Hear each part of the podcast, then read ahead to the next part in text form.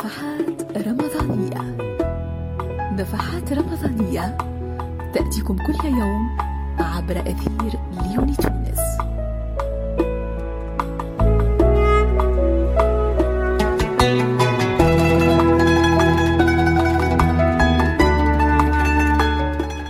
السلام عليكم ومرحبا بكم في نفحة جديدة من النفحات الرمضانية.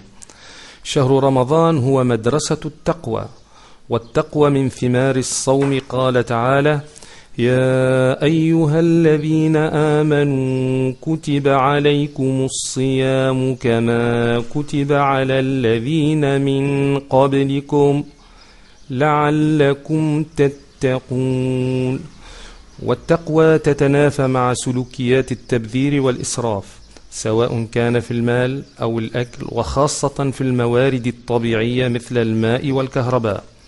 والإسراف والتبذير يعتبر من مساوئ الأخلاق التي تعود على صاحبها وعلى المجموعة بالكثير من الأضرار لأن الله جل جلاله لا يحب المسرفين. كذلك ثمار الصوم التي هي التقوى تتجلى في الاقتصاد والمحافظة على أدوات العمل وآلات العمل والموارد الأولية للمنتوج. فلنعمل معا على تحقيق هذا الهدف حتى لا تكون ولا تكونين من إخوان الشياطين. فلنتجنب معا أن نكون من المبذرين. قال تعالى في محكم تنزيله إن المبذرين كانوا إخوانا للشياطين. وكان الشيطان لربه كفورا.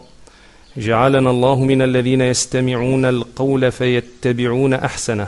وتقبل الله صيامكم ودعاءكم بمزيد من الثواب والمغفرة.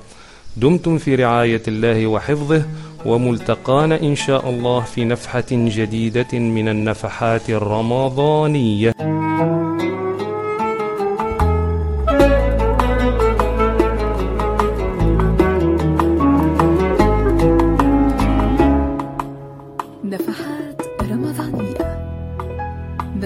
رمضانية تأتيكم كل يوم عبر أثير ليوني تونس.